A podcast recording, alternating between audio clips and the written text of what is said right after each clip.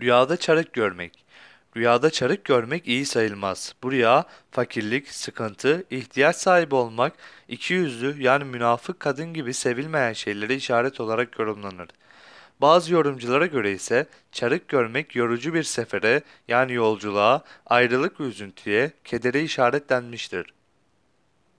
Başka bir yoruma göre rüyada çarık görmek köylüler için iyiye ve hayra işaret eder. Şehirliler için ise kötülüğe, şerre işaret eder şeklinde tabir olunur.